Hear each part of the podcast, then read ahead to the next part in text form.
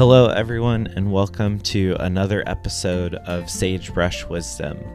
I wanted to quickly say that I'm sorry for the quick hiatus. Um, over the 4th of July, it just felt kind of hard to schedule podcasts and make sure that I was getting them out on time and producing them well. Um, and I was traveling and fishing a little bit, so it made things kind of hard but I do have a lot of new podcasts coming out with a lot of really great guests, a lot of fun ideas, um, a lot of things that I feel like will be really fun and really good podcasts. Um, besides that, I have a couple ideas for events. Um, one might be a fishing tournament here in Newport Harbor for spotted bay bass. I'm trying to figure out the exact date for that, um, but it's probably going to be late August. And then we're going to do a shotgun shooting tournament called the Golden Duck. And that will probably be around Thanksgiving. But I wanted to kind of give you guys a heads up that that was coming down the pipeline and um, should be really fun events. All right, here we go. I hope you enjoy this episode. All right, hello, friends, and welcome to another episode of Sagebrush Wisdom. Today, I have a very inspiring new friend, Mitsuki, and uh, she is currently a world record holder for a white sea bass that she shot earlier this year. Um, we're going to be talking a lot about spearfishing here in California, um, but to start things off, she actually grew up in Japan. So we're going to start our conversation today about how she started fishing, how she started spearfishing, and uh, how she got interested in all of this. So, Mitsuki, hello. Hi, nice to see you. Yeah, we're glad you're here. um, so, can you tell me a little bit about uh, growing up and when fishing became mm-hmm. something that you're interested in yes in general uh that started earlier because um because uh i was born in japan right and my ha- my dad had a fishing boat since when i was a baby mm. like whole time in his life he's been fishing so mm. the first thing that he told me um as his daughter was fishing that's mm. so funny like i thought that he's gonna teach me something more like girly and then you know cooking or something. Mm-hmm. But since when I was young, I don't know. Like I don't even remember when he took me to the fishing. Mm-hmm. But we have a picture like of me, a baby holding a fish already. That's so. Fun. So uh, fishing is like basically the whole time. Like he told me catching and cook. Like mm-hmm. he told me all like responsibility if you catch a fish you kill it by yourself in a humane way, mm-hmm. and then those fish that I caught, I have to respons- responsibly clean them, like kill them, clean them, and cook them, mm-hmm. and then eat them, like whole process. Yeah, that's super cool. Um, what kind of fish were you catching at at that age? So when I was young, the all what I could catch was you know anything that you can catch with sabiki. That's mm. the easiest one, mm-hmm. and it's small enough that I don't have to fight, but like it's still fun. So like uh, mackerels or horse mackerels mm-hmm. or like uh, parchies and stuff. Yeah, I always laugh because uh, mackerel are often the size of our California trout. You know, uh, unless yeah, you catch yeah. a really big trout, but mackerel fight pretty hard still, yeah. especially in that setting of a sabiki uh-huh. setup. It's fun. It's like, oh, I like you still get that rush that yes. Yes, definitely. So like when you catch fish, like when you feel it through the rod, mm-hmm. like it's exciting. It's yeah. so exciting. Oh, like I'm fishing, fishing. Yeah. Like me and my family, my mom and dad, like we are just like all getting excited together and oh, mm-hmm. what did you catch? Yeah. It's like the happiest memory with my family. So That's so cool. So you grew up close to the ocean? Uh yes, not far away, not right next to the ocean, but yes. Um so my dad is a doctor uh-huh. and then he uh he had a little like a doctor's office in isolated island. So he was there like once a while. Mm, So I used to follow him mm. with him like to that to that clinic. I think Mhm. it's called like doctor's clinic. Yeah. And then like while I was staying that island, I just go to a pier by myself and fish and then come back and then do catch and cook together. That's awesome. Yeah. Did you? Uh, uh, there is some freshwater fishing in Japan. Uh yes, there is, but particularly where I grew up, it's not that common Okay. because um uh there's a lot of mountains, but well the freshwater fishing is not as common Mhm. or like yeah, not as common as uh, ocean fishing it's in a Japan. little I bit think more sport. it's more sport, and there's not much uh, access. Like Mm. this, we don't have off-roading car. Like United States, there's Uh-huh. a lot of off-roading car. Uh, but in Japan, like we don't sell as much off-roading cars, so it's much harder to get to these uh, the rivers and then Mm. places in the mountains. Mm-hmm. Mm-hmm. Did your dad ever tuna fish in Japan, or would he go out like into the deep ocean or um, anything like that? Uh, he, the place we don't have tuna. Mm. Like we don't have that big uh big fish. okay. But uh, the biggest that we go is maybe like a red sea bream. They can be like 20 pound, not a 30 pound, but maybe like around 20, 25. Mm, hmm That's awesome. Yeah. That's so cool. That's I.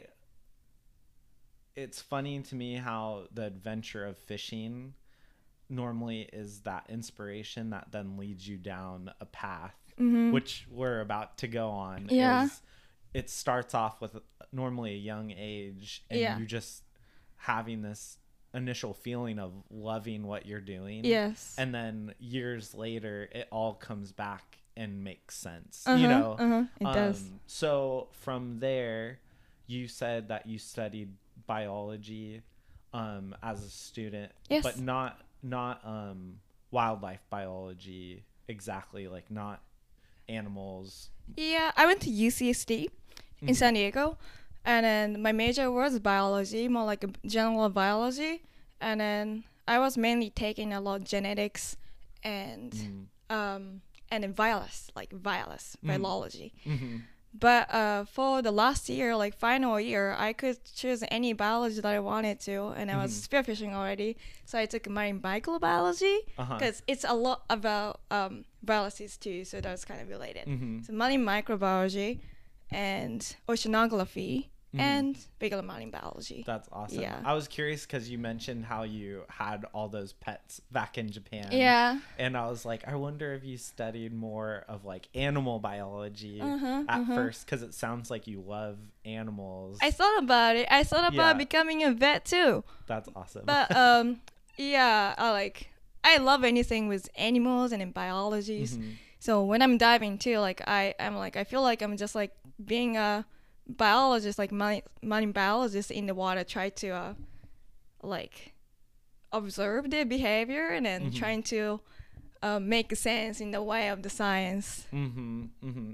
I I think that diving in general has a place where somebody enjoys just Mhm. being there Mhm. before they even are hunting in a way. It's- yeah. Because it's such a different place and it's such a different environment. Yes. You go into it knowing you're foreign versus when you go hunting on land, Mhm, you mhm. feel like you're you are the apex predator. Yeah. But in the water, all you can do at first is observe. Yes. You know, you have to take things slow and you honestly with the breathe ups and all that stuff, it's like you have to even change the way you operate Mm-hmm.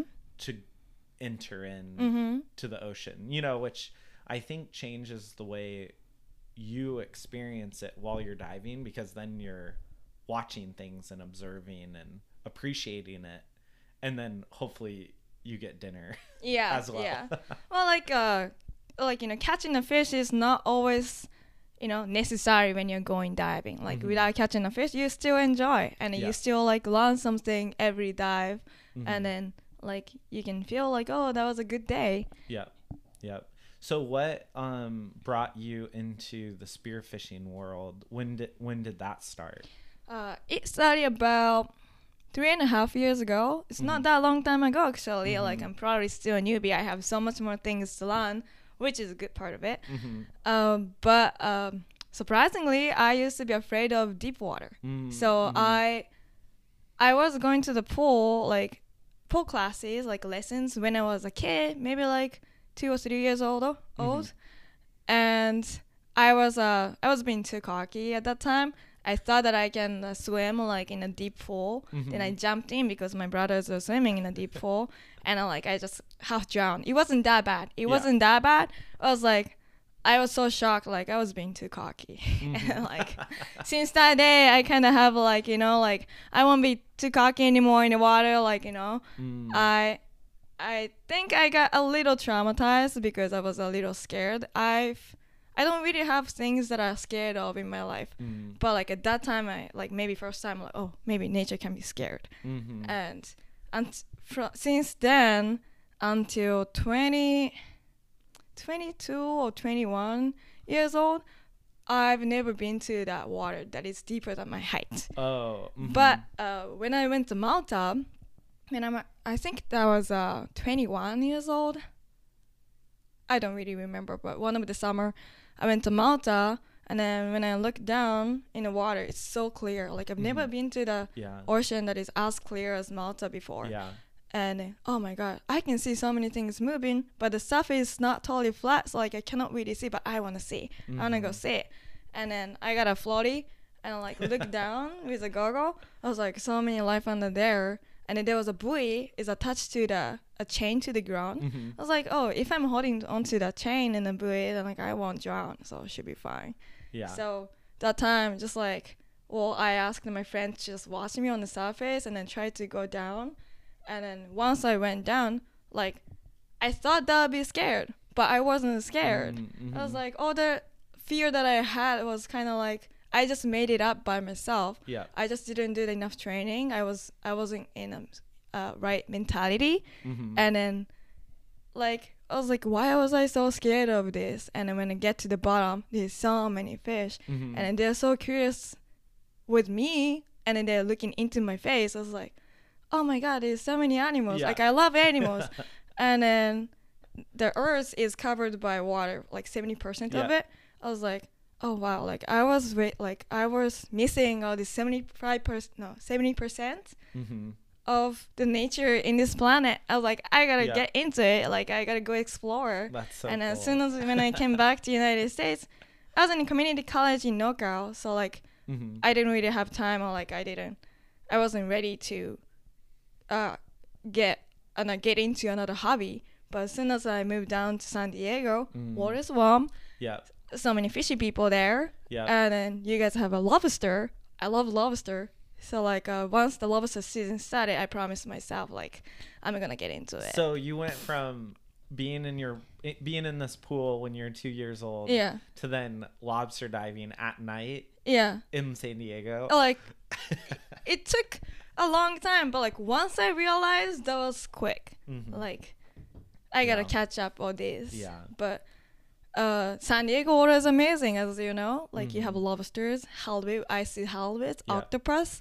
So the first season, to be honest, I couldn't catch anything. yeah. Like I tried. I I was just like seeing my friends just like catch all these lobsters, and then if they catch more than enough, then they give me some, and I get to eat Mhm. them. I was like, it just, I don't know. Like that's the first time I did a catch and cook in Sandy, like in the United States, Mhm. and those friendship that I made Mm. with these people I go dive and catch and cook together, I felt a connection, something more than friends. Mm. Like that's because I'm here in United States by myself. My family's all all in Japan. Mhm. Like oh, like it's like it makes me feel like I have a family here, Mm. and then Mhm. it's kind of like warms my heart, and that's another reason that I think uh, it just kept me going back into the water with my friends. Mm. I think that in general, the whole process of catch and cook Yeah, and sharing a meal together Yeah. is one of those things that it's really hard to not feel like family if you're eating all Yeah. together, you know? very true. Um, I love lobster diving. I think it's so it's such a thrill. You know, it there's nothing like it, but to be able to enter into the unknown, Mhm. the dark, Mhm. you know, in the middle of the night Very true. with three or four people that you have to really trust in Yeah. that moment. It, it it does provide like a certain friendship. I think that isn't Trust. Like you Yeah. have to trust each Mhm. other, like beyond the level of just being friends. yeah. Like yeah. if something happened to you, it's gonna be them that's gonna save your life. Mm-hmm. Vice versa. If somebody something happened to them, they're trusting you. Mm-hmm. So um, yeah, like that's that. I think that's the reason why regular hunting is same too. If you're in the nature, is Mm-hmm. like you can get injured and then they're gonna have to save your life, vice Mhm. versa. But I think that's kind of like common to a lot of like hunting friends, fr- Mhm. hunting friendship that involves into hunting. Yeah. Yeah. Yeah. It's a special emotional connection that you share Yeah. with those people. Yeah. Um, I think that all my closest friends end up being my hunting and fishing friends. Mm. I think because they you also experience the emotional highs and lows. Yeah, true. Of you experience victory together and you also experience yeah, the low of yeah, we didn't get yeah. what we wanted to. you have to plan together and then you have to be a team. Like Mhm. in order to be safe, you have to be a really good team. Yeah. and then do teamwork together and catch something, get the Yeah. victory together, and share the victory together. So, Mhm. uh, yes, it's very true. My closest hunting friend became my husband. Uh-huh. So, uh, you're very true. Yeah. Shout out to Matt. Plus, he's a fantastic cook. So it's, yeah, he's a great cook. He Yeah. He is my mentor. So the first day that I saw him, like saw him dive, we met on the boat. Like we are both invited onto that boat Mm, uh, through the common friends. mhm. Joy. Thank you, Joy. and then the first day that I met him and I saw him dive, he got like three white sea bass. That Mm. time, I've never shot anything other than opaleye. And like, I was like, um, I don't know you well, but can you please be my mentor? Like, I didn't beg, but like, I really, really like asked him, like, Yeah. can you please be my mentor? yeah. And then he's a great cook too, yeah. and he's a great teacher. Like, Mm. he's very patient and just, I think it's it's basically him who got me to this level, like right Mhm, now, mhm. that I can.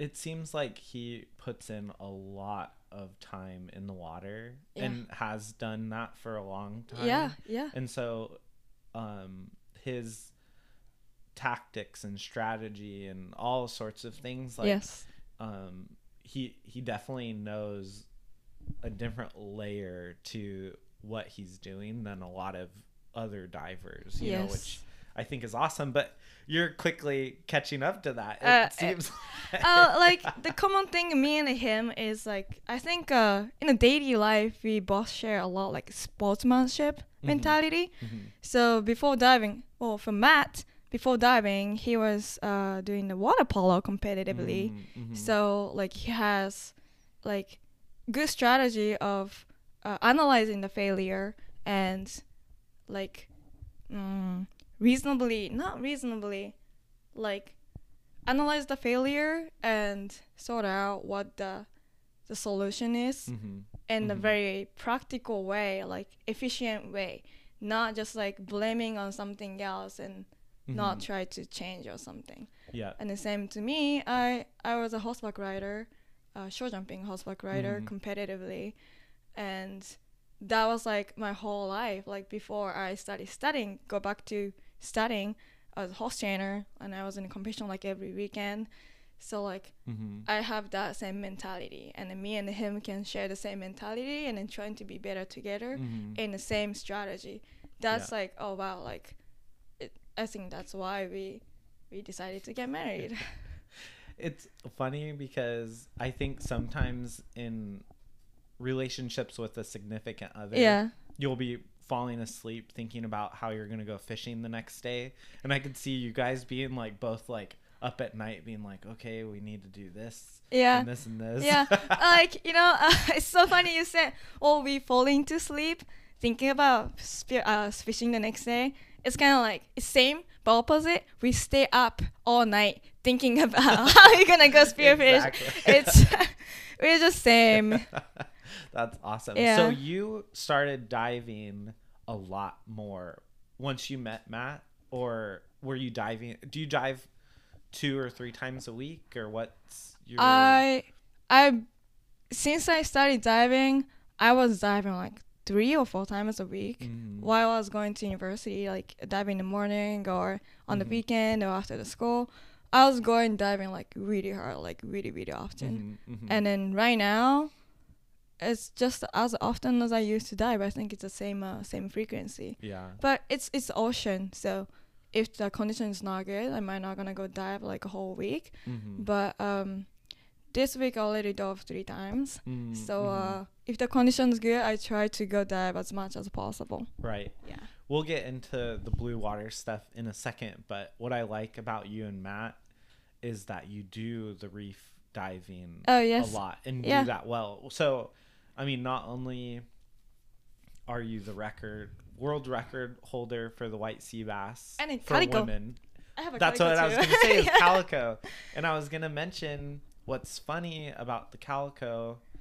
It is I really do think that shooting calico is harder than a lot of other fish. Very true. You Very know, true. So, um, if you can be a successful calico hunter, Yeah. then it bleeds into all those other fish Uh-huh. that you will be hunting later on. Yes. Like in order to be able to shoot like a big calico, like big calicos are they're smart Mm-hmm. Yeah. and then they know human and then they know when to run away. Mhm. In order to be able to hunt a big calico, like collie calico, you need to know their behavior. Their Mhm. behavior, what they're thinking, what they're gonna do, where they like, how to approach.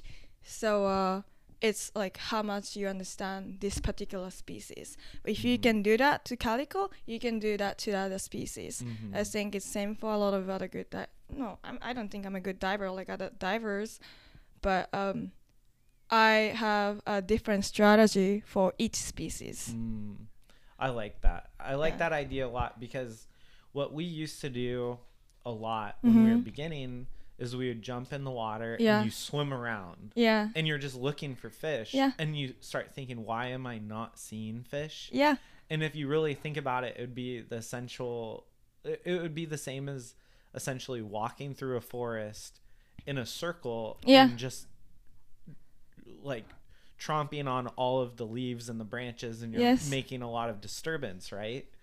And plus like especially if if it was land, it's like your scent is being all around Yes. and everything. And Yeah. so with calico, which I'm learning more from now the rod and reel side of Uh-huh. it, is Mhm. that calico really like especially the big calico are going to be in one area yes, and they're going to be doing one thing yeah, and so when i dive now i think more of a rod and reel fisherman Uh-huh. of where would i fish Uh-huh. from a boat for that one fish yeah.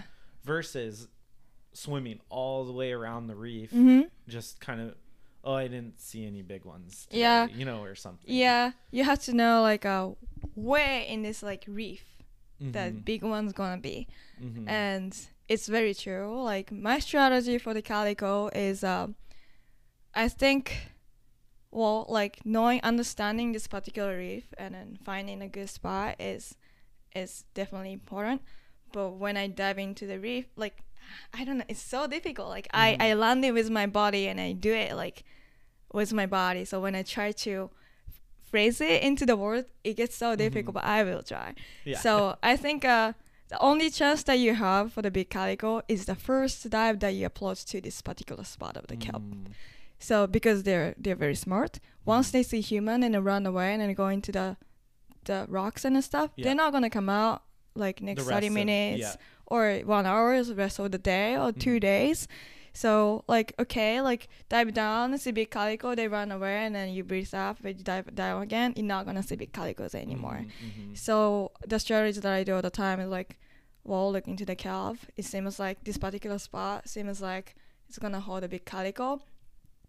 I go on the edge of the kelp, uh, which is open water side of the edge of the kelp, Mhm. and then dive down right next to the kelp, and then look into that, like dive down like as quiet as possible, Mhm. and then I try to get to this like free fall state or like neutral neutrally buoyant Yeah. state. Mm-hmm. Um, as soon as I get to the state, I just pretend like I'm dead. Like I just don't move. Like Mm-hmm. and I just don't make any movements until I just reach my gun. So that fish is gonna be like, "What is that thing floating? Like Mhm. I've never seen that thing floating, and that look like it's dead. Like I don't think it's alive." And just like get curious and curious, and then Mm. give me more time to just pick and then choose one right one. Yeah, that's so that's so fascinating because I I do think a lot of people think I need to chase the fish, Yeah. but what spear fishermen often know is that if you don't chase, the fish will actually be curious yeah. to you. Yeah. Come up to you. And so if you're even kicking really hard, yeah. then that's creating a lot of disturbance. Yes. But yes. if, like you said, you're just acting yeah. still I I I have to think that you know humans have some sort of like lateral line type sending energy off or whatever but Yeah. if you're just not moving Yeah. then you really don't have lines Yeah, you know like true. you really don't have that kind of disturbance in the water Yeah. and so yeah it's i i th- i really like that as uh somebody who spearfishes you have this ability to find success in these Mhm. places because it's not it's not easy hmm even like you're saying in california or southern california it's like the water's murky half the time Yes. it's not easy diving Yeah, it's kind can be cold, and Yeah. then there's uh, really hurt thermoclines. Mhm. Thermocline actually, you know, when you get to the below the thermoclines, it gets cold, and then Mhm. your muscles starting to get shrink. yeah It's hard to relax in a state like that. It's it's difficult. It took me a lot of time, and also like every dive, I like I just think how I can make hmm eh, I can make it better, or like what I'm doing wrong. hmm Um, so uh, yeah, like I asked a lot of people to dive with me and then teach me, but it's Mhm. so hard when you're diving with people. Like it's so hard for them to teach you verbally in the water because you Mhm, know it's in the water, yeah and then sometimes you're wearing a, not sometimes you're wearing a wetsuit, so you can't hear too. yeah So all I can do is just watch them, like just Mm. watch them, and like every movement that they do, I just try to think why they do that, why they Mm. do that, and then just try to reason it and then do the exactly same thing. So Mhm. when I'm asking people to teach me, I try not to bring any of my style. Like I just don't. When they're teaching me, I don't hold on to my own style. I just Mhm. try to copy the person as much as possible. But when you can do that, and then you started to sing what they see, which Mhm. is different from what I see, and then when you get to that point, you start putting like your own um, style into it. Yeah, it's Yeah. like you take a portion of what they showed you, and Yeah. then you have your own. Yeah. that- you're trying to probably meld together yeah. those two styles, Yeah. but because we're still slow learners, it's like it becomes a new. St- your style is Mhm. adapting and growing, and Mhm. I think in any situation, which is why I like talking about some of these stories of people's success Mm. is normally you'll say one little thing that then to somebody else they'll remember that the next time they they dive and they'll dive differently you Mhm. know or they'll do one other thing a little bit differently and that could be the moment success is found Mhm. you know Mhm.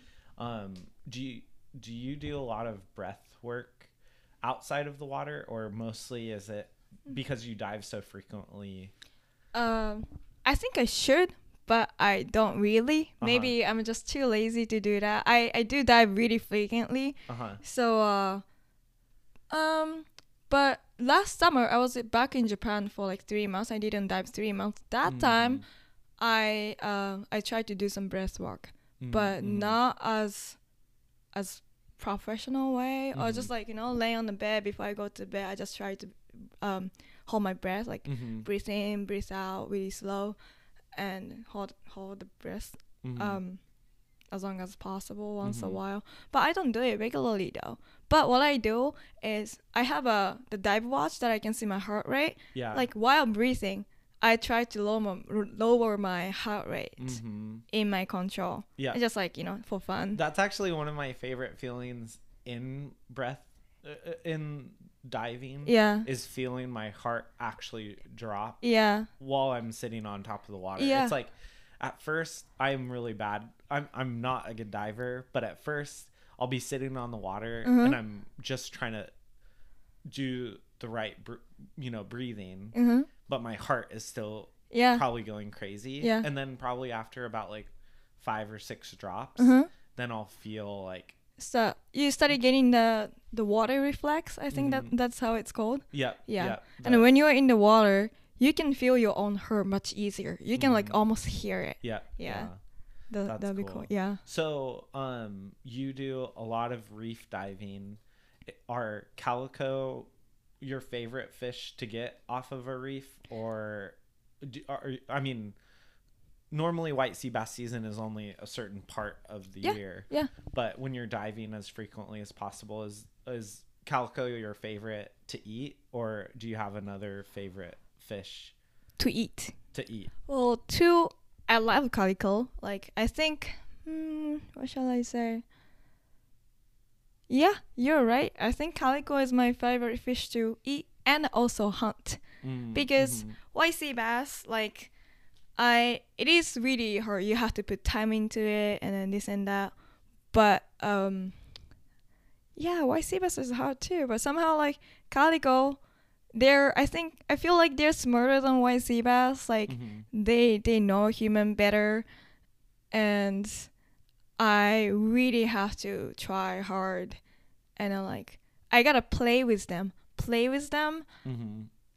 while i know that they see me and i have to i don't know how to say um i has to win that negotiation or Mhm. like Yeah. like the waiting game like you know they're waiting like they're trying to time when they're gonna run away from me Mhm. and i'm trying to time when i'm gonna shoot yeah. and then like i know that they're thinking when to leave and then like like i i like they know that Mhm. like i when i'm trying to catch that guy Uh-huh. but why sea bass is like when every white sea bass that i shot i shot like five this year Uh-huh. All of them like didn't even see me Yeah. so like uh, there was, and then as soon as I see them, within two seconds, I just like pull the trigger, yeah. and like they have no idea that I was there. Right. That it's very rewarding because it's a big fish, but in terms of like negotiation Mhm. or like you know trying to read each other's mind, I think calico is more tricky. Yeah. So I've I, last year, maybe uh, no, two years Yeah. ago, I actually was really in the mindset to go after white sea bass, Uh huh. and I went to PV a lot, and we were diving around here a lot, and I just really wanted to find a white sea bass. Yeah. But like you're saying, um, with white sea bass, I think, or at least I think is what you're saying is a lot of times it's you get lucky. Yes. They're there when you're dropping in, Mhm. and it's more of a s- statistics game of how many Yeah, drops you're yeah, going to do. yeah. And You how have to- often you get to go spearfishing. Yeah, into the water. Find them, Yes. You know? but a lot of the skill and I and I and I'm not saying it doesn't take skill, Yeah. but a lot of the skill is also met Mhm. with the timing if the fish is going to be there. Yes, it's you know? definitely. If you're diving a right leaf, um, at the right time of the sea, like at right at hmm?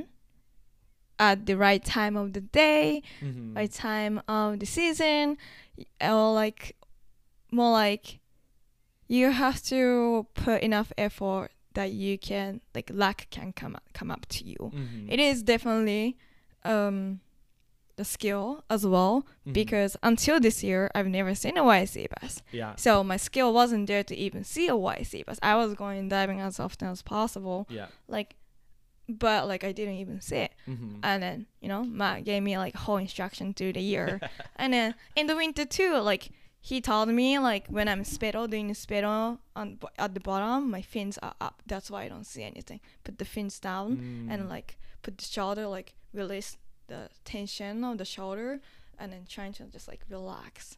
And then Mm. my breath hold just like became from one minute a minute sorry. Mhm. and then like I Mhm. see a lot more fish. And then this year when the season is on I was like dude like white sea bass everywhere? What? Like sea bass on the top in the bottom in the middle column? Like well I've never seen this all. Yeah.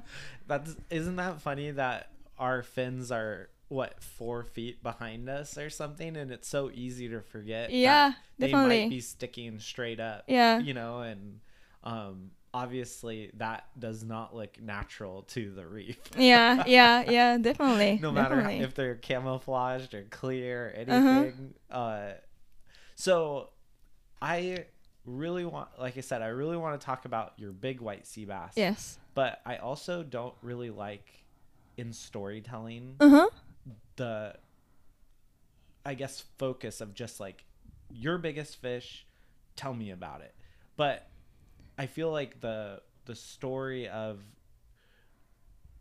you and white sea bass, Yeah. especially this year of like the accomplishment of you getting you Yeah. said 5 this year. yeah I feel like I want to give you the freedom to tell the tell your story Mhm. of white sea bass Mhm. hunting, mm-hmm and uh, you can obviously include the day of that you got the big fish Yeah. and how that happened. But I've often learned, and I guess this is what I'm getting at, is sometimes that big fish that you might catch, Yeah. whether it's you or me or whatever, was actually your easiest hunt.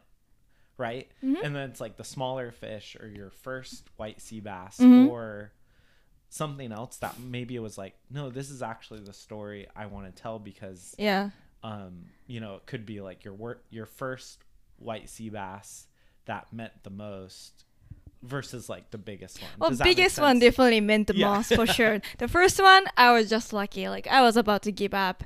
Well, you know, like I've been diving with Matt. Like every time when we go dive, he gets 65 pounder, and I even see anything. Yeah. And then he comes up to the shore and I'm like, dude, I saw like five of them. I was like, I'm not doing this anymore. Uh, like we started that season like that, and then like I was, we were still keep going, and then this one time the same thing happened. Like I I got skunked after like four five hours in the water, Mhm. and then Matt has like a 65 pounder, and I'm like I'm going back to the shore, but like he was still like swimming along the kelp. So like I was waiting for him at the like shallower kelp. uh-huh. I don't like just see swim right right underneath me. So like I shot that. Like I think uh, nature. I feel like nature finally gave me Yeah. allowance. Okay, like poor Mitsuki, I can give you one. yeah. But yeah. So in general though, and I don't know how many people talk about this. Yeah. and I don't hopefully I'm not gonna get flack for revealing some big secret. Yeah. But white sea bass come into the sand to spawn. Uh, So- into the kelp, like shallow kelp. So they hide in the kelp, but then they they spawn on sand bottoms, Mm-hmm. like in six feet deep. Mhm, mhm. So when you're saying like you're waiting for Matt, like Yeah. right there, Yeah, that was a big female. So uh, Yeah. not not the big. Sorry, that was a like prego, like fully prego. So Mhm, uh, mhm. probably it was trying to spawn. yeah, it, I I just don't. What I'm I guess saying is if people are diving for white sea bass, Yeah. don't unload your gun Oh no no no no. Yes. well, and then they know that when you unload the gun, Yeah. and then they can feel that, and then that's the time they just swim up to you. Like when you give up, and like they, they just show up themselves. yeah, Yeah. I hear that a lot. Like you know, I just unloaded the gun. I was like about to enter the surf line to go back, and then they Mhm. just see the white sea bass. yeah. But uh, they can be uh, on the shallow side for sure. hmm But like every everybody has different strategy. Yeah. Like some people just flow on the top. Some people like to go through the kelp, and then some people just like stay on the bottom. I see them in every level of the water column, Mhm. but the each level that they have stra- different behavior. When Yeah. they're on the top, they're very slow, and then they're Mhm. like kind of resting. Yeah. But if they are in the middle, that they're swimming. Mhm. And then if it's in the shallow, they're more relaxed. They're not like swimming fast. They're Mhm. more relaxed. Oh, shallow, I say like six feet, seven Yeah, feet, like mhm. less than ten feet. That places, I think they're more in the bottom t- to the mid column. But um, when you go outside of the kelp, they're usually swimming a little bit faster, like Mhm. they're going somewhere. Yeah. But it's just like, you know, that's on the way of the traffic, you get to see a lot too. But when you're diving on the edge of the kelp, maybe you better being in the mid column to the bottom because it's deeper, you get to see Mhm. it better. You want you can see a lot more you can cover a lot more area when you're looking up from the bottom. yeah. Yeah. But those places you have to be very uh you have to be ready. Like you have to be able to aim and shoot fast yeah. because they keep swimming. And then when they keep swimming, exposing themselves way more, they are more um, a lot.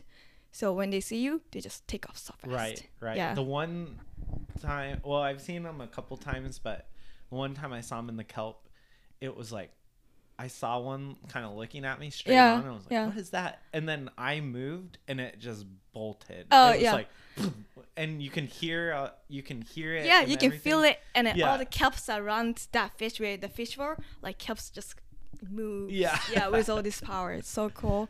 The one that the 73 pounder, uh, the world record one, Mhm. the detail detail of the story is you know like I wrote it on IUSA, and then I wrote it for Spearfishing magazine too. So Mhm. Yeah, you can read on that. um, but uh, that was epic though because I was shooting it was not that hard. So I was a little inside of the outer edge of the kelp, Mhm. and then I saw this like perfect spot. Like oh, I should see a white bass here. Like I knew it. Mhm. Not I knew it. Like I shouldn't say it, but like I was like you know maybe this is a best It's a good spot. Per- for it, yeah. and then like the fish just like came up from where I thought that they're gonna come up, and they're Mm. just entering the kelp, this particular spot or cove or Uh huh. Oh. So were you sitting in that spot for a while, knowing it was a good yes, spot? Okay. yes. I was like particularly like aiming, not aiming, but like focusing to this particular spot Mhm. or like really area of the kelp, and then it just like right on it, like the big fish it just came up, not came up, was entering from from just about right top mm, nose no what should I say top right Okay. corner Uh huh. and then just right at me and like try not to move um, be quiet as possible and predict where they're gonna go predict where they're gonna go where she's gonna go and then just swing the gun to the pro- predicted pass as Uh-huh. minimum distance as possible and then when the fish is there just uh, press the trigger Uh huh. hold the trigger in the right timing. So uh, shooting it, I think the strategy worked, and then I got to the fish. Uh huh. Very lucky, and also like, yeah, I got to the fish. But after shooting it though, because I had a real gun, that was a mistake. Uh huh. And then I know some people uh, recommended me to use a float line, but I felt like you know float line kind of tangles in the kelp once in a while. Mm-hmm. So I didn't really like it. And I, I used to have this thinking like, you know, maybe fish can see the float line and I'm gonna scare the fish off. So I used to I was diving with the reel and when after I shit in it, the fish didn't die straight away. It Mhm. just took off so so hard. So hard. Then also it turned, but there was so much kelp I couldn't turn the gun to feed the, the reel line Yeah. straight from the reel, which makes it um Very tight. tangled. Yeah, Yeah, it makes it tangle uh, or lock. Like Yeah, th- it yeah. just like didn't feed the line anymore. Fish started to drag me and a gun, gun enemy in Mhm. the water, and then the fish was swimming into into deeper the kelp. So Mhm. the kelp gets thicker and thicker. And in this particular place that I was diving, it's like ridiculously thick kelp. Uh-huh. So as the fish drag me through the kelp, well, of course I'm in the water, under the water, so I can't breathe. yeah. And then the kelp started stuck on my body, and then my body doesn't go forward anymore. And Uh-huh. then I realized like this is super dangerous. Like yeah. I shouldn't be like holding onto the gun, like like this. Like I had to let my gun go, Mm. and I have to breathe.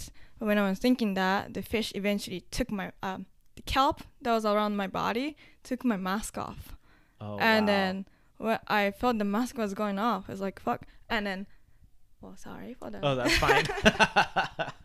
and sorry, mom. Um, then I was uh, biting the mouthpiece so so hard. uh, really hard so that the mask doesn't fall off completely. Mhm. But fish are pulling me. Fish was pulling me so hard, the mouthpiece ripped. No way. and I was like, Oh, "Oh, my god!" And then like I, I I managed to grab my mask, but like no, like this is it. I have to give up everything. But before I let my gun go, I I grabbed all the kelp like right next to me and then tangled around my reel Oh, and wow. the gun, so that it hopefully stops by itself or help the fish Hold to it, yeah. stop, and then like make the fish to make a big turn and then tangle itself Mhm. uh, in the kelp Mhm. forest, then it stops.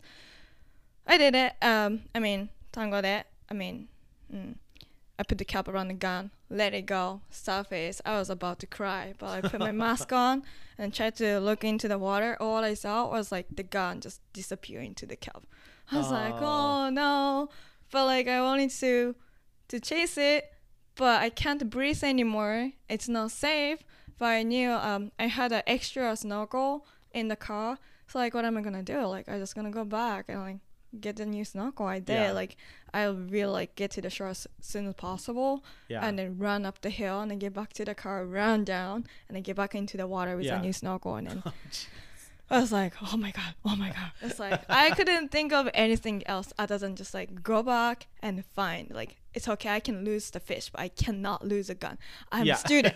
I'm a student. So I was like, I don't have a like money to buy a new gun anymore. I was like, this is not gonna happen. And like I go back, it was obvious where the fish is. I mean Mm. like.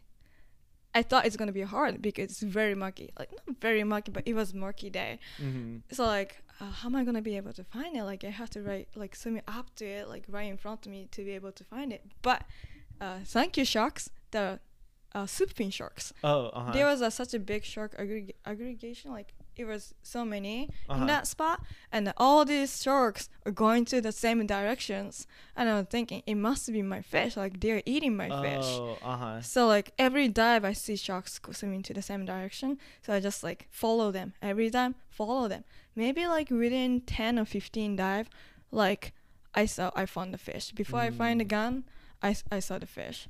And I was like and then there's uh, sharks around it and biting its tail. Like Oh, where the yeah. tail starts, the thick part, uh, the the shark is biting that part and then the fish is trying to fight off with the shark. Uh-huh. So fish was still alive yeah. and then all the meat were intact. I was like, no, like no sharks. Like you're not gonna take a chunk off of it. Yeah. Like I want every pound. Yeah, Like yeah. I need every pound. and then pull my knife from the the the dive belt and then trying to poke that poke the the sharks. yeah sharks away from the fish. At least they go stay away from the fish for a little while Uh-huh. and then breathe up and find my gun.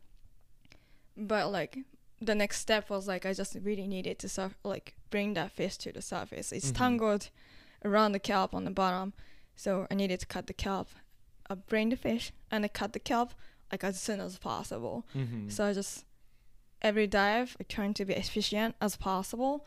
Then one dive, kill. Next dive, like kill just in case one more time, and then cut the kelp. Maybe like in four times, Mm. four dive I could bring that fish to the surface. Mhm. And the whole time, every dive, the fish is it's not charging me, just circling around me, and they come up and then like see me and stay away and stuff. Oh, I just like every time when I'm doing things in the water, just like keep eyes on Yeah. the fish.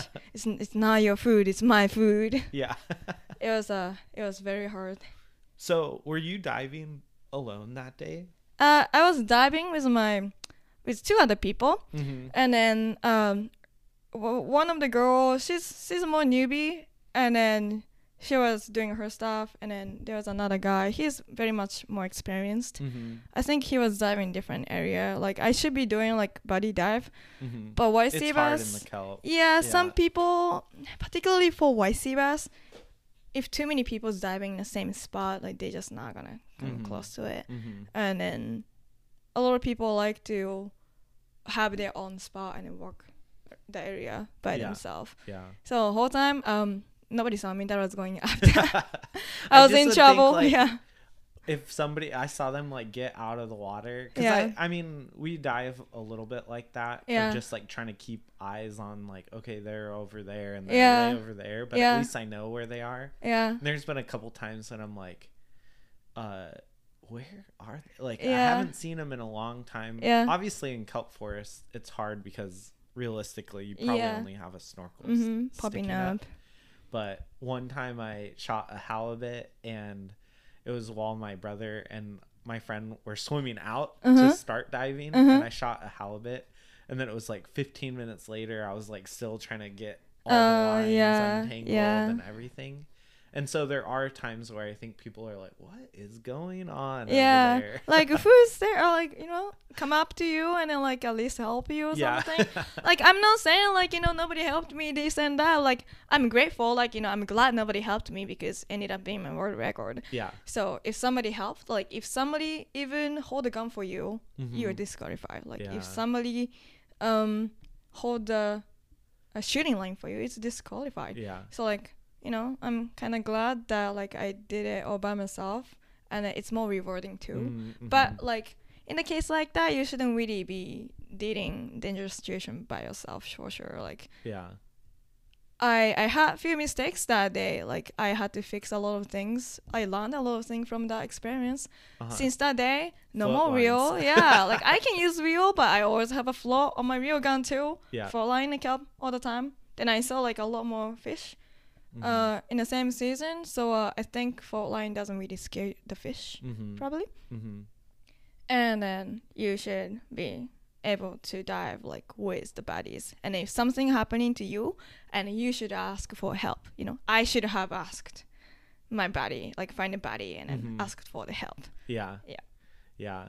Um, so you got the fish out of the kelp, you brought it on shore, yeah and then you had to walk it up the hill to yeah, yeah like you know I, I should not be cocky but i was like i was so happy i was like I, I went to the shore and then like I just like stood there and then waved a hand to my buddy, just like come back in, look what I got.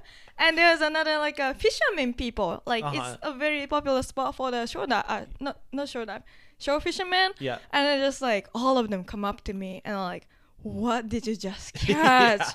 What is that? It was right here. I can't believe. Yeah. I was like, yeah, like, well, for sure it was my PB fish. So Mhm. like, it talked with them, and then now like I have a happy problem that I cannot just bring it to up to the hill by myself. Like I Mhm. tried, I put in my dive bag, and then I I couldn't put the dive bag on my back, so I dragged it on the ground. Oh, I did it like a half away, but I couldn't do it anymore. And then one my one, it was funny. One of my uh, buddy, he went back into the water after seeing my fish. he was like, "I'm, I'm, Yeah, I'm going back diving." Yeah, I'm going back, and like you know, gonna catch another fish. Oh, not another fish. Sorry, like the big one, cause it's Yeah. there. yeah, So like uh, I kind of had to do it, had to do it, deal with it by myself. But at the halfway, like I just couldn't do it anymore. so uh, this um, my friend, um, John, he he's a very muscular guy, and he lives right up the hill. So I was like, Uh-huh. I just called him, like, can you please help? yeah. And then he came down from the house, and then he put it on the back, like back of his shoulder, and like, oh, dude, this is like 75 pounder. I was like, yeah, are you serious? That can be a world record. And then just he walked up that's um, cool. the rest of the hill for me. That's awesome. So it's interesting because Matt has a couple world records. Yeah. Right? And Yeah. then is he the one that encouraged you to start looking up what the world records of certain fish? Um, it's it's actually not. It's like until I shot that white bass, I didn't even think about world record. Mhm. Um, I looked up the world record before because I like reading what they write, Mhm. and like you know, it's just like really wonders like what is the biggest fish like Yeah. it's being caught, and then which women or which men, and then look up their Instagram and then how they do like. Uh, like, am I ever gonna be able to dive with them and like you know learn something from them? Mhm. but um i'm still not like you know particularly going for world record that would be Mhm, very uh very uh rewarding if i can get a world record but spearfishing is not something like you can get a world record if you're going for it like Mhm. it just you just have to be lucky Yeah. calico i was just lucky sea shooting part of it like i was just lucky Mhm. but like um like when i my family is really like results oriented Mhm. they don't really value it's okay like it's it doesn't bother me or anything like they need a number or they need evidence that you you're doing really good. Uh huh. But when I brought that news to to my mom, like they don't like me spearfishing because it's Mm. great white shark, Yeah. and then you know every year is you know somebody dies like really Yeah. sad news and stuff, yeah. and then like they're very worried because I'm alone in this country by myself. So something happened, they can't help me. That's another Mhm. uh, very understandable. But like, you know, I found a husband through spearfishing community, and then I got two world records. Then like I have friends, they can see Mhm. that too, and then my family was really really happy about it. So uh, That's awesome. like okay, like maybe I can give them another happy news. Do you know who had the women's world record for white sea bass before you? Or Uh, I I think it's a uh, Kelsey. Kelsey, is yeah. she down here as well? Are you friends with her or? Uh, I've seen her once. I've never talked to her. I've seen her once at the PCC. Mm. Um, in the Senkao, the competition, like a Mhm. Senkao uh, spearfishing competition, and then I saw her doing so good. Like she, Uh-huh. she, she is like a, such a killer. I was like, at that time, I was so newbie. Like I couldn't even. It's just like I couldn't even catch anything. Yeah. But like I was just like seeing everybody catch like big fish, and then Kelsey, she's like very famous. She she's been diving for so long. She doesn't live in United States anymore, Mm. but um, like she has wahoo record and a bass record, and then uh, the cod, Mm. like um, lingcod or uh, um, like Paul pollock, Paul Luck cod. Uh, one of the cod world Okay. record too, and then I hear a lot of her stories. Like she's like, um, like regionally as a woman in a specific community in Uh-huh. SoCal, and then like, I yeah, I I saw her Instagram. She's very professional. Like mhm. she's not that level. Just catch fish, just shoot fish. She's that level, like where the shot placement matters. so Mm, mhm. like as efficient as possible, as close to the kill shot.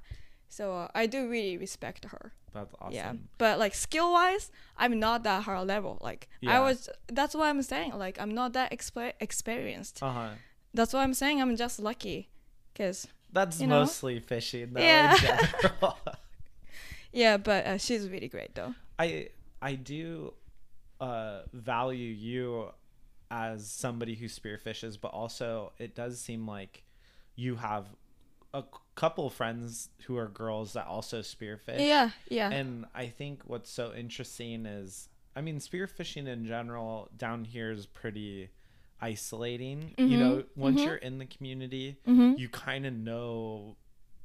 Oh, I know that person. I know that person. Yeah, Like, like, everybody knows each other for but sure. with women, it's even more so yeah. uh, a small community, and it seems like you've also done a really good job at being a great advocate for women spearfishing. That's uh thank you for saying that. It makes me very happy because that's another thing I'm like paying attention a lot Mhm. because everybody says that like these years, this past few years, so much more women getting into this Mhm, community. mhm. And like, you know, some men doesn't like that, some men likes that. Some Mhm. men is not really supportive, some men is really supportive.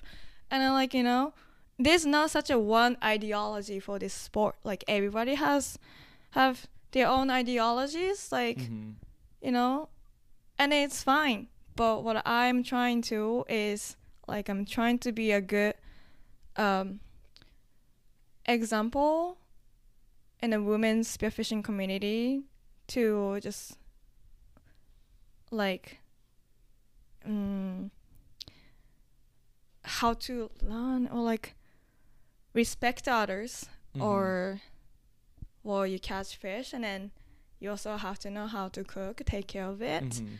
and like i'm just trying to be a good example like female diver example like i'm not that perfect yet i know that Mhm. but i'm doing my best so that like you know not every man would be like oh like it's a girl so like she just want to take a picture with a fish Right. I I think, and I could be wrong, but my impression of you and Matt together Yeah. going after these fish and lobster and all that stuff is what's really cool is I don't necessarily feel like it, but you might feel like this but me looking in from the outside uh-huh.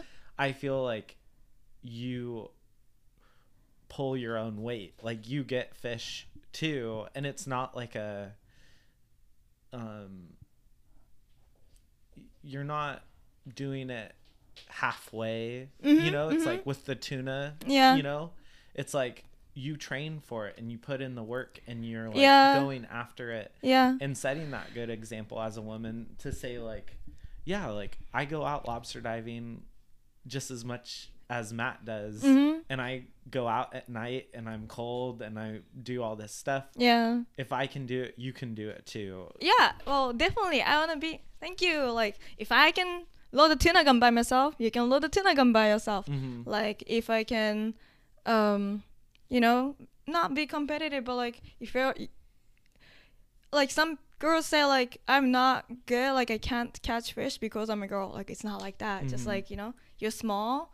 Of course, you're weaker than men. I'm weaker than men, hmm and uh, like the gun power might be weaker, but you can catch fish too. Like Yeah. there's always a way, and if I can do it, you can do it too. uh-huh Like I want to, uh, I want to be able to inspire some, you know, women in this community. Like Mhm. just keep going, like keep believing, keep practicing. Mhm. I know like a lot of times we can get skunked and then it's fine, yeah but like uh, I hope that like what I do is encouraging some other di- female diver to getting Mhm. into the water more. Yeah, that's awesome. I I really love, like I said, the encouragement that you and Matt both bring to the sport of spearfishing, Mm-hmm. and I do think a lot of that is it's all full circle. It's like the love of diving all Mhm. the way to the love of food, Mm-hmm. and you guys preparing these like elaborate dinners. with- Yeah. you know, if I were to choose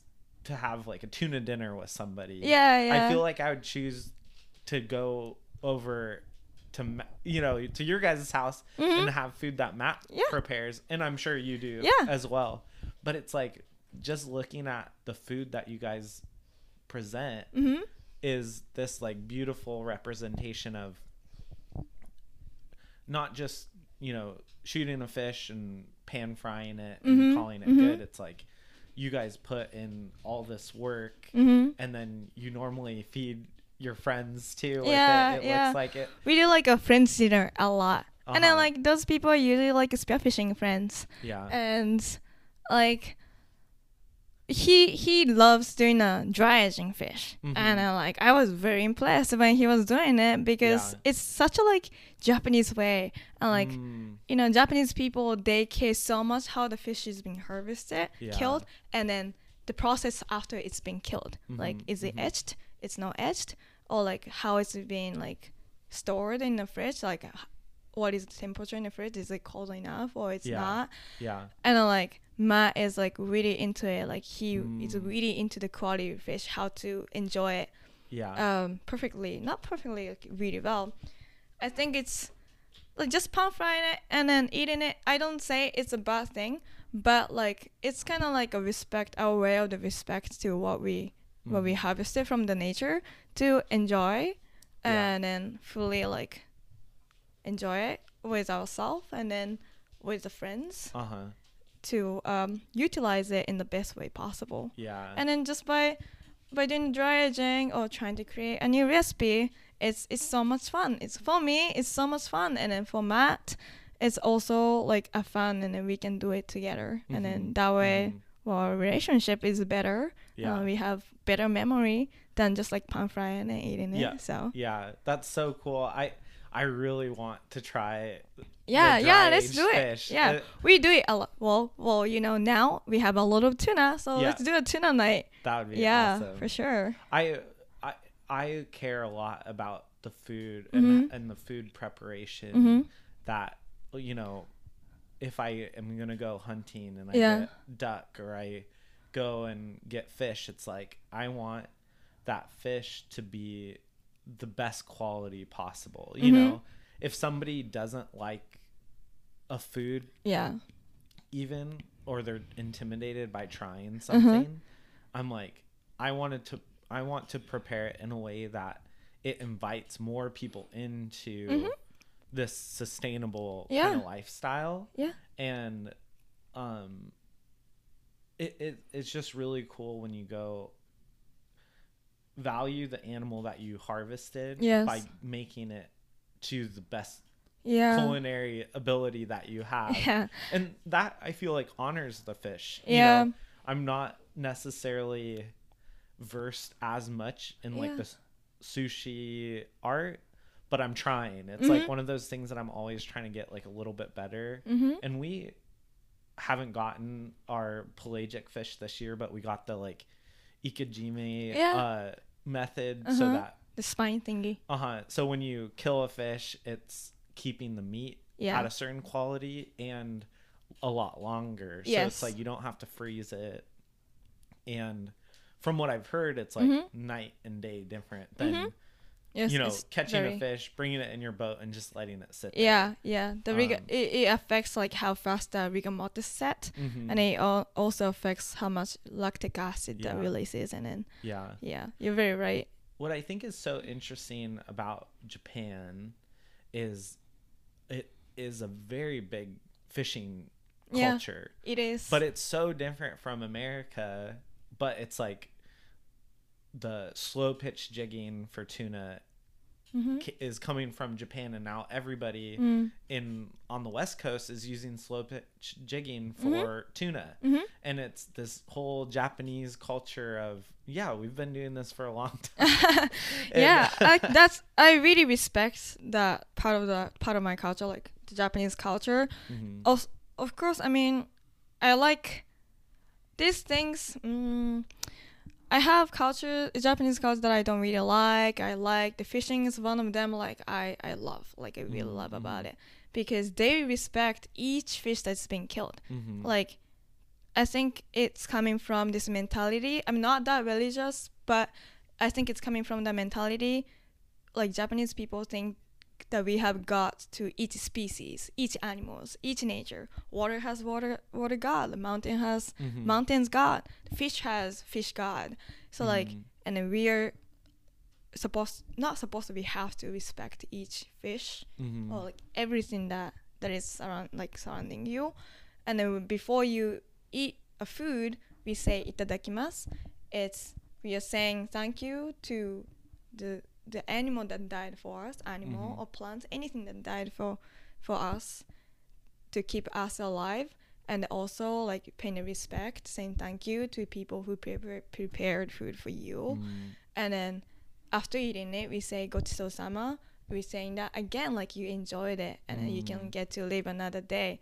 So it's not just like kill and eat and delicious. Like Mhm. kill, eat, delicious, and say thank you, and then you you should be responsible for your own life. Like you're living because other animals died for you and other people working for you, Mhm. and then you're responsible to ut- utilize it in the best way possible. Yeah, yeah, I love that. I, you know, I know that this is gonna sound strange, but in that way of harvesting an animal, Mhm.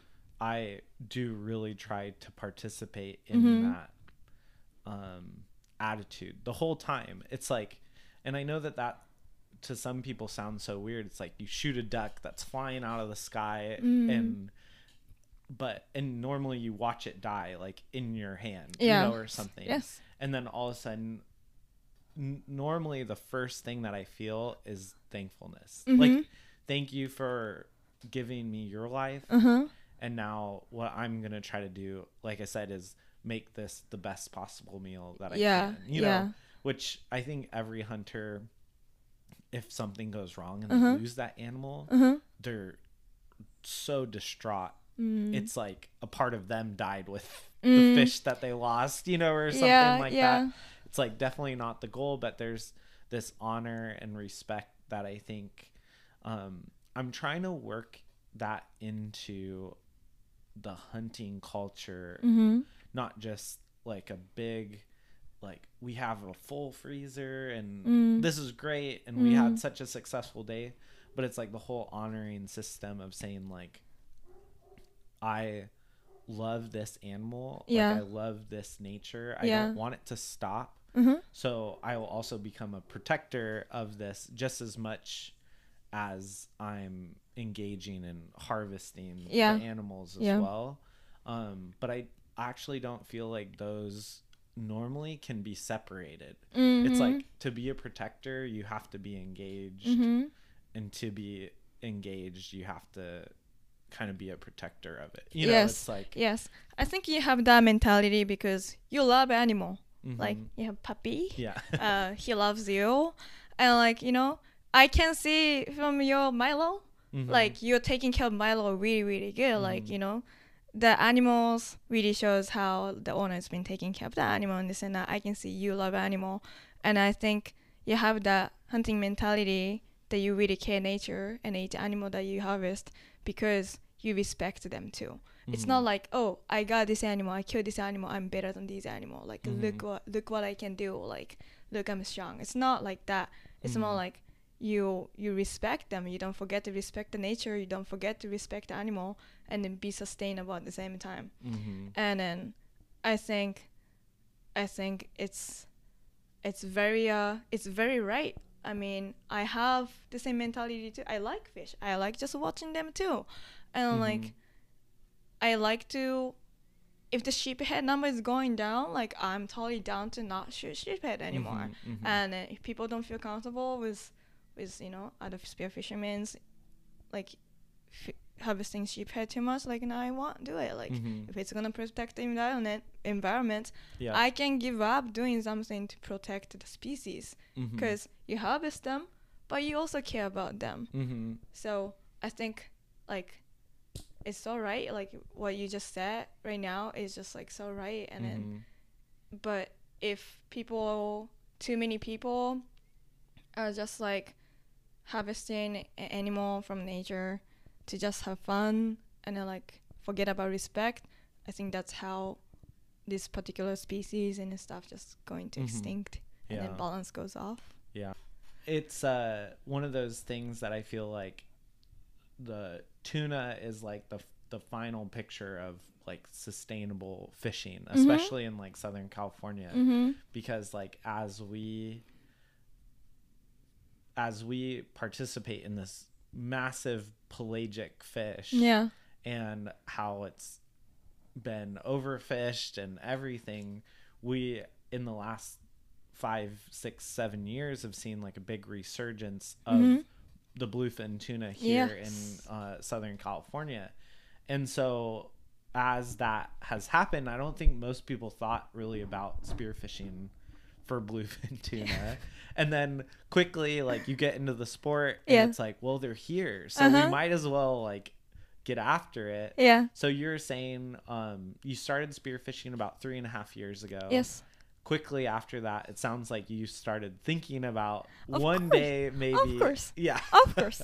like it's a tuna. Like yeah. I love tuna. Like just I Mhm. think in the reef fish, uh, calico is my most favorite eating fish. hmm But like you know, fish in general, dude, I love tuna. Like Yeah. oh, it's so good.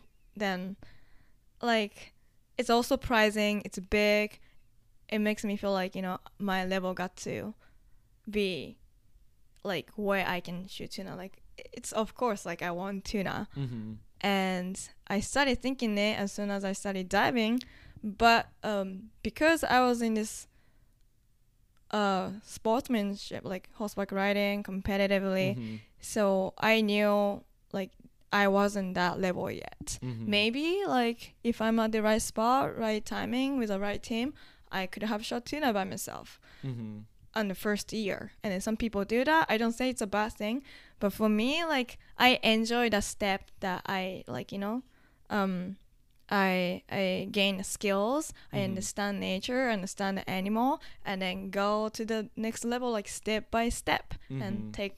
I have a long life ahead of me, so Yeah. uh, just step by step, and then be safe hmm um, for this big game fish, like even white bass, if your if your gear is not right, if your skill is not right, if your uh, knowledge is not right, it can be very dangerous. And then Mhm. those little mistakes, it's in the water, so it can quickly go to death. Like yeah. from the mistake to the death is so quick. Mhm. And then, well, I am responsible for my life here. I'm by myself here this country, so like I cannot just die. Like I cannot. Mhm. So um, so I wanted it, but I didn't even try. I I wasn't even on a tuna charters or tuna dives with my friends until this year. Mm. Because this Mhm. year, finally, I feel like like my skill got to that point that I can safely shoot and then recover and then take care of it Mhm. all by myself, like safely. Yeah. That's like my biggest fear with spearfishing for tuna is like maybe not taking the shot Mhm. exactly. Like if you get lucky and something swims by at Uh-huh. 20 feet deep and it's all going right, huh. that is awesome. Yeah. But as soon as something goes wrong, Yep. which it can, even if the shot is great and it was easy, Mhm. something can go wrong so quickly. Like why the bungee tangle around you and if you started to drag your body like deep Mhm. into the water with so much Right. power. Yeah. So I I appreciate and this might be an interesting thing to say too, but um there's a certain complex with men, you know, in general Mhm. that is like I will conquer this. You know, Mhm. and so tuna fishing from a male perspective mm-hmm. seems like this is the pinnacle of spearfishing. of a man, you Yeah. know. And then for women, especially your side. it's the same too. Like if Yeah. I, it's like, uh, like the top species in Mhm. United States. Yeah. Not United States, sorry, in SoCal at least for Yeah. sure. And then I'm very um, I don't know. I'm very tomboy. Like I. I'm not a man, but I really understand what you're saying because I feel the Mhm. same way. yeah Uh, you're like i'm i'm going to do this i'm Yeah. going to overcome but i i think in some general sense you do approach it in this i don't want to say safety way Mm-hmm. but you you do need to approach it in a feminine way too because Mhm. it's like you are a female diving you Yeah. know and i think that there's a lot to learn in both aspects of- Yes. i have a friend who is great at spearfishing for bluefin Mm-hmm.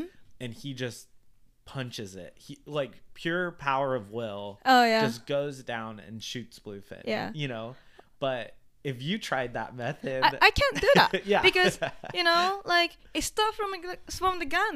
I i'm not as powerful. Look i'm um i'm five one feet and Mm-hmm. then i'm pretty considered skinny.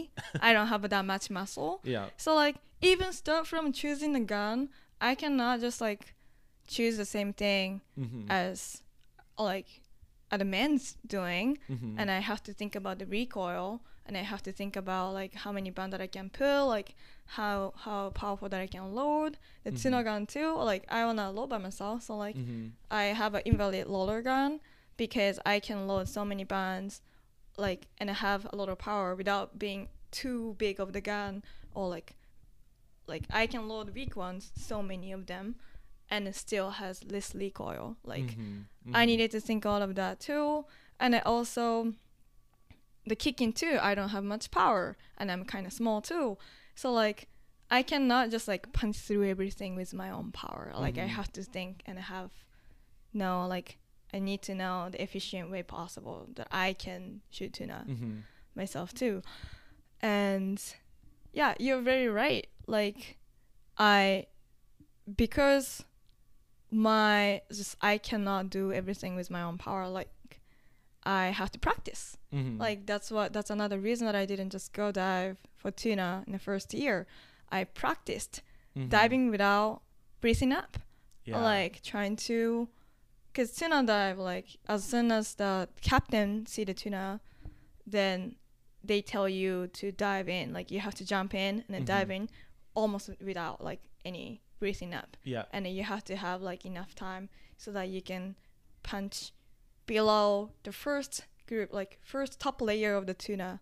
Mhm. like you go below it and then see like middle or the bottom of this whole schools because that's where the quality fish are usually at. Mhm. and also has to be able to wait long enough that you can pick a right run Mhm. and then it's a tuna gun it's big. You need a, a kind of like muscle to to maneuver and aim and then shoot like a whole process. Yeah. So the first place like i didn't think i can do what like I can do things in the way every man does. Mhm. And there's not that many female divers that like I can just copy. yeah. Like yeah.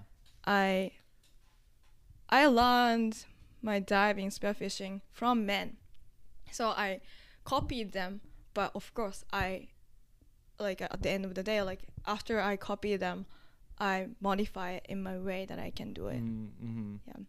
So this summer, was it the on the Fusaki trip that you? Yes. That was your first tuna Yeah. trip Yeah. in general. It was my first time. Uh-huh. Yes. So you went out there out of San Diego a month ago, Um two like months ago, no no no like three weeks ago. three weeks That's a very- okay. yeah. Yeah. It was the last month. Uh, it was in June, so Okay. it's like three weeks ago. Uh huh. And um, so can you tell me a little bit about that day Yes. and uh, how how that day went? Well, can I talk about like it started before that day? Cause Yeah, like it for it. was Yeah. started from the tuna gun. Yeah. Okay, like you know, well, I liked. I don't like asking people to load my gun in the first place. Uh huh. And like, okay, I need a tuna gun. Well, Matt had a tuna gun, the Mr. Joint inverted roller, 130 centimeter, um, tuna gun that Uh-huh. he doesn't use anymore. Like he has another tuna gun. So like he told me that I can use that gun Mm, but I mm. tried to load it, but it's too too tough to load for sure. Yeah. So uh, we uh, we re rigged. So we got new bands, and then Mhm. we rigged we re rigged, um, like to the max power that I can load, Mhm. and we put like two three kicker bands. So like it took it took a lot of uh, preparing for sure because it's Mhm. an inverted roller. It and takes you have a long to time. learn how to how to how to Rig. load it all Oh, up load it. when you're Oh, yeah. You know, it's like it's a very complicated gun. Yeah. But like uh, I've been using inverted roller a lot, so like uh, it's just a big. It's the same mechanism, but just a Mhm. big.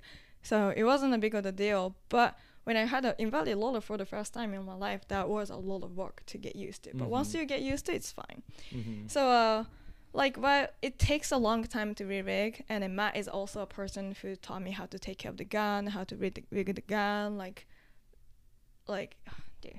thank you Matt. I mean then like while we are rigging and then he just tells me like you're supposed to do this okay fish tuna is swimming so fast so you cannot just aim the middle of the body yeah. because by the time the shaft get to the fish fish moved to a little forward so you have to aim at the tip of the nose depends on how far the fish are sometimes you have to aim even farther like Yeah. even before the tip of the nose Yeah. and that I feel like from and also like if you're not used to seeing them, a lot of people's first dive Yeah. is like I saw a bunch of like small tuna Mhm. or whatever is what they say, Mhm. and then they re- also then realized that that fish was just farther away yeah than what they thought it Yeah. was. Yes. So it Oh, was like a big fish. It also But- affects uh, how clear the water is Mhm, as well. mhm. Like so many things that can be different. Yeah. So many different scenarios.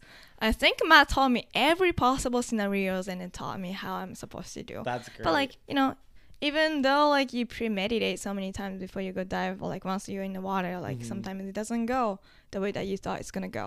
But like it's very important to know at least you know what you're supposed to do. Mhm. And also I saw so many uh, uh tuna spearfishing YouTube Mhm. videos.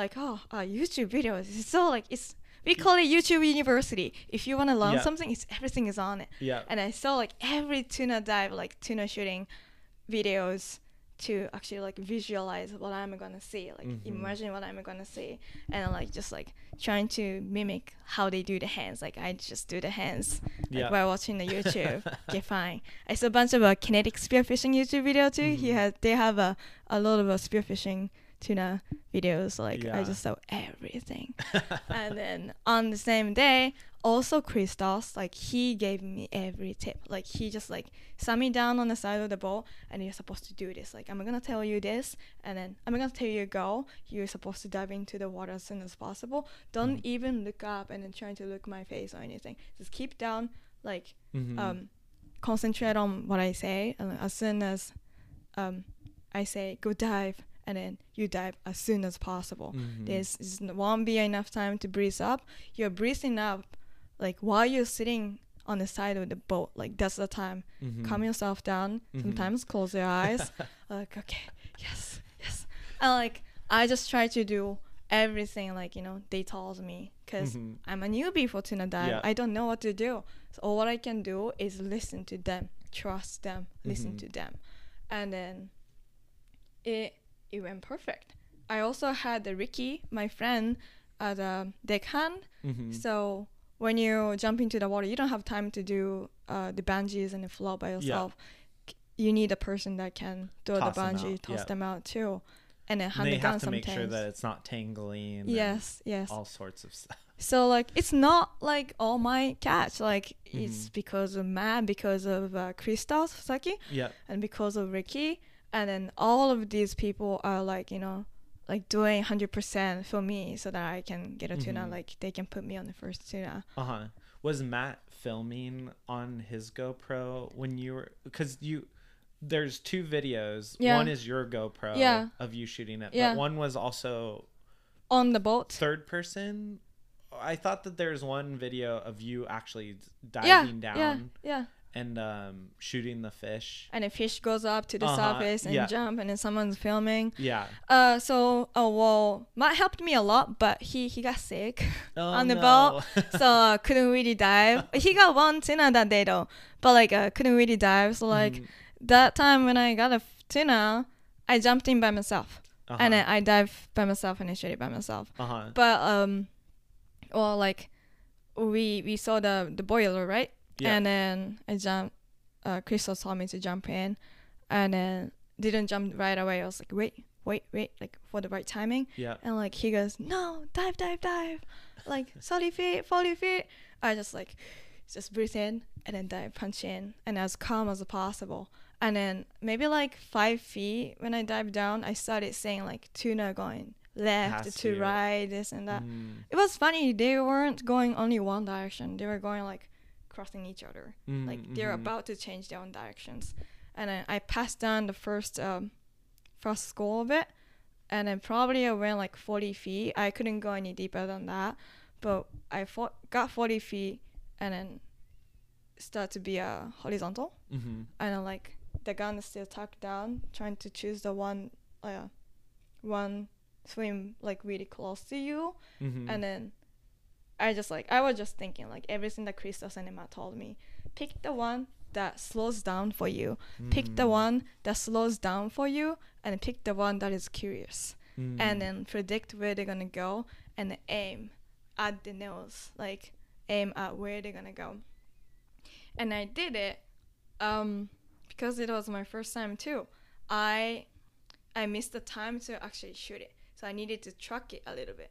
Uh-huh. a little bit, but I still tried to shoot um where the nose are Mhm. and then I shot it and then it uh it's a gill. Yeah. Yeah, It sh- yeah. actually shot it behind the gill. And Uh-huh. then that's where the artery is. So it was I was also so lucky that because it hit the artery, it started bleeding right away. Mm, bleeding right away and then I saw it. Yeah. But the fish got so spooked it started to shoot like Go. top to the surface and I saw it. I was like, Oh what the like the hell is going up? I thought it's gonna go down. yeah. But it's actually going go up. down. yeah, it's go down and then you know, the drag the the flow or Yeah. like you know put the flow uh, underneath the surface, and it's uh, that's what I was expecting to see. It was like, what? It's swimming up, uh, and then I don't see it anymore. Oh, like it jumped off like surface, So and then and I saw, I heard everything. I saw everything. I heard everything. It's oh my god! It just like dive up and then landed on the surface, and then finally started to swim downwards. Mhm. I was like, oh my god, I've never seen this. It was so cool. And I surfaced it, and then the guys on the boat was like, ooh, like he was so happy to see. it. I was like, yes, I plugged one. yeah. So with you shooting it in the artery, did it fight for a long time or it? Was, Uh, it did. Uh, it did not fight too hard. Mm. So when you, well, so after shooting it, it dives down. Like I don't see the fish anymore, Yeah. and then the buoy just like started to run.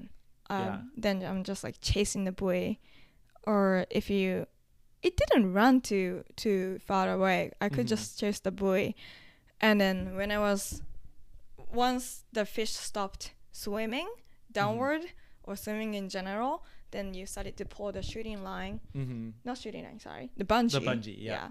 To get it close to the surface, but every time when I like pull, maybe like five or six times, like um with my like my arm length, then it started dive again, Mm. and then like it gives up a while later, Yeah. and then started pull a lot more. Mm. And then I did that a couple times, and then yeah, that particular fish, the one that I shot next, it woke up and it started running so hard again and this Oh. and that. But that Yeah. one, uh, when I brought it to the surface, it was like almost done. Like it was Mhm. bleeding a lot and it almost done. So I got the, uh, the Q shotgun, Mm-hmm. um, the gun that doesn't have a flopper. It's Yeah. just a kill shot to Yeah. punch through. And then I dived down. That time Ricky got into the water too to sh- you know record my kill shot. I think that's what I was talking Yeah, about. oh, I was that like, was I a- saw, I saw some video where you're diving and it's Somebody's from recording me water, dive. yeah. Oh, and that's a Ricky. Okay. Ricky got the the GoPro and like was recording me put the kill shot Mhm. on that fish, and I think I did it right. Like I put the kill shot in the brain and then it just completely gone. Like stopped awesome. moving. So it was very efficient.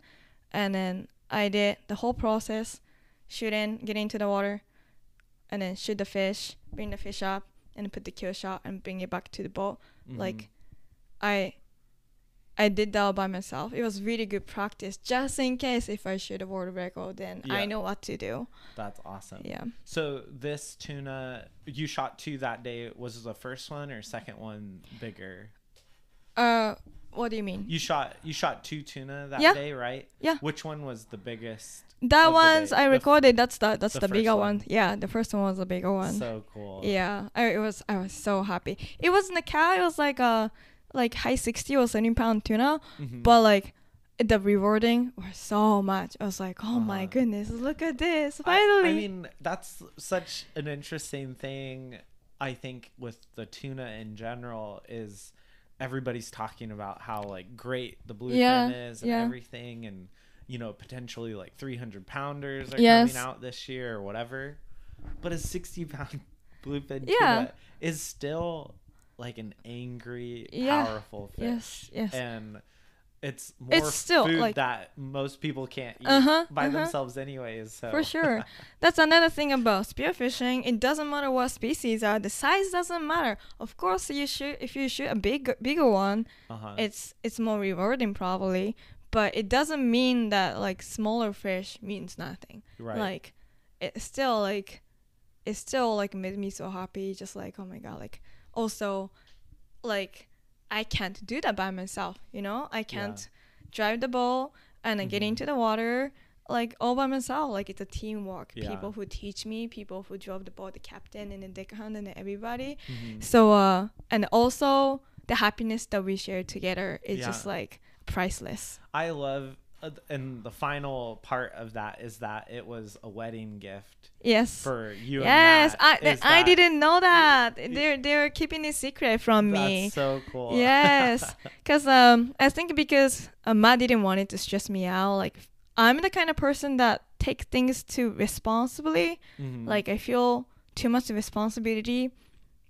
So he didn't tell me at the end of the day that's actually a like wedding gift. that's awesome. like, oh. That's cool. Yeah, like oh, my my friends really knows me. That was the best like gift I've ever received. that's awesome. yeah.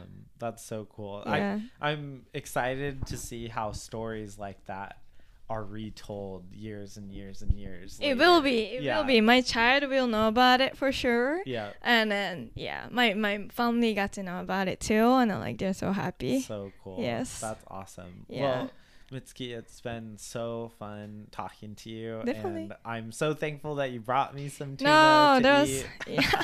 Thank you. Enjoy, and then Yeah. we we will definitely do a tuna night for sure. So let's do it.